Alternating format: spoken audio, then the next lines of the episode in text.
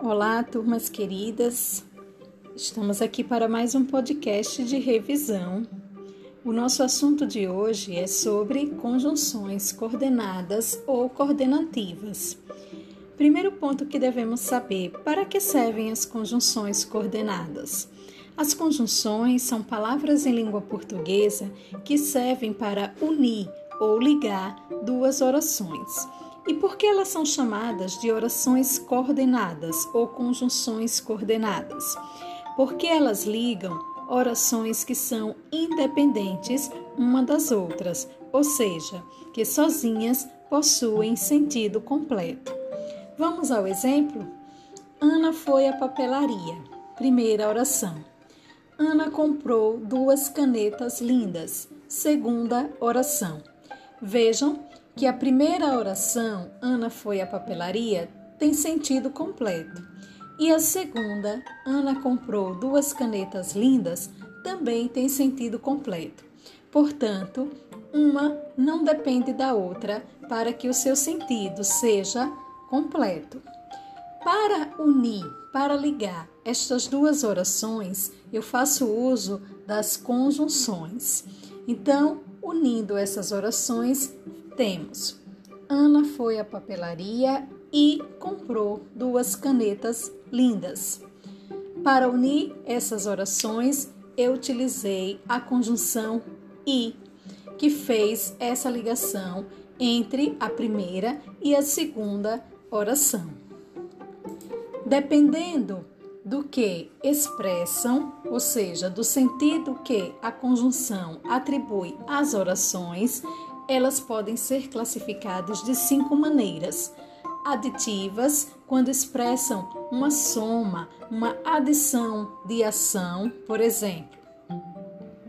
Ana foi à papelaria e comprou duas canetas lindas.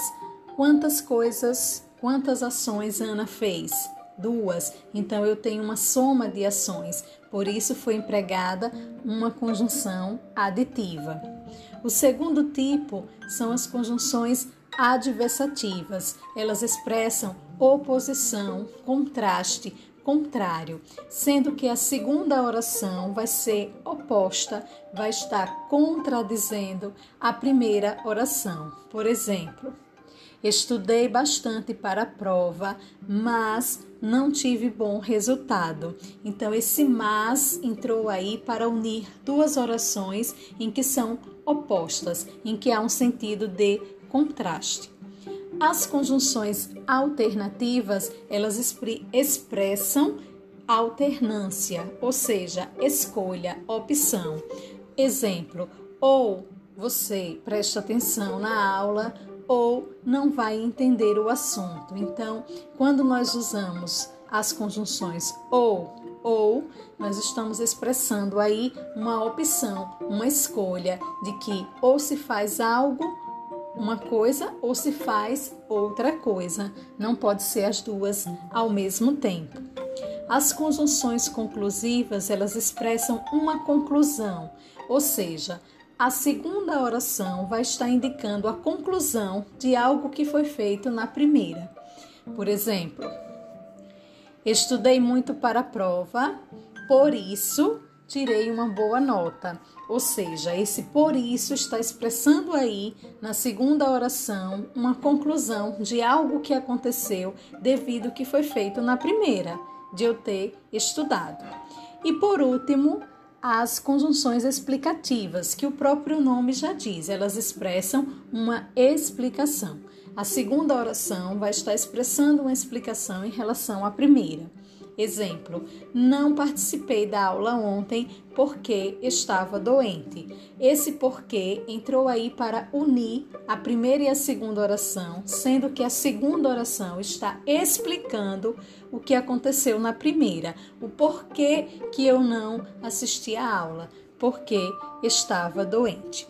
Bom, pessoal, vocês podem ver que na nossa língua portuguesa nós temos bastante exemplos de conjunções, cada uma delas expressando o seu sentido.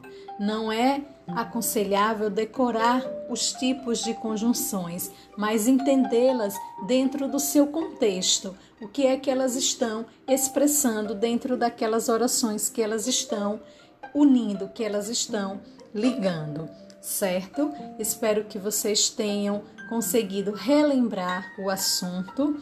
Desejo para vocês uma excelente revisão, uma excelente verificação de aprendizagem e até a próxima. Fiquem com Deus.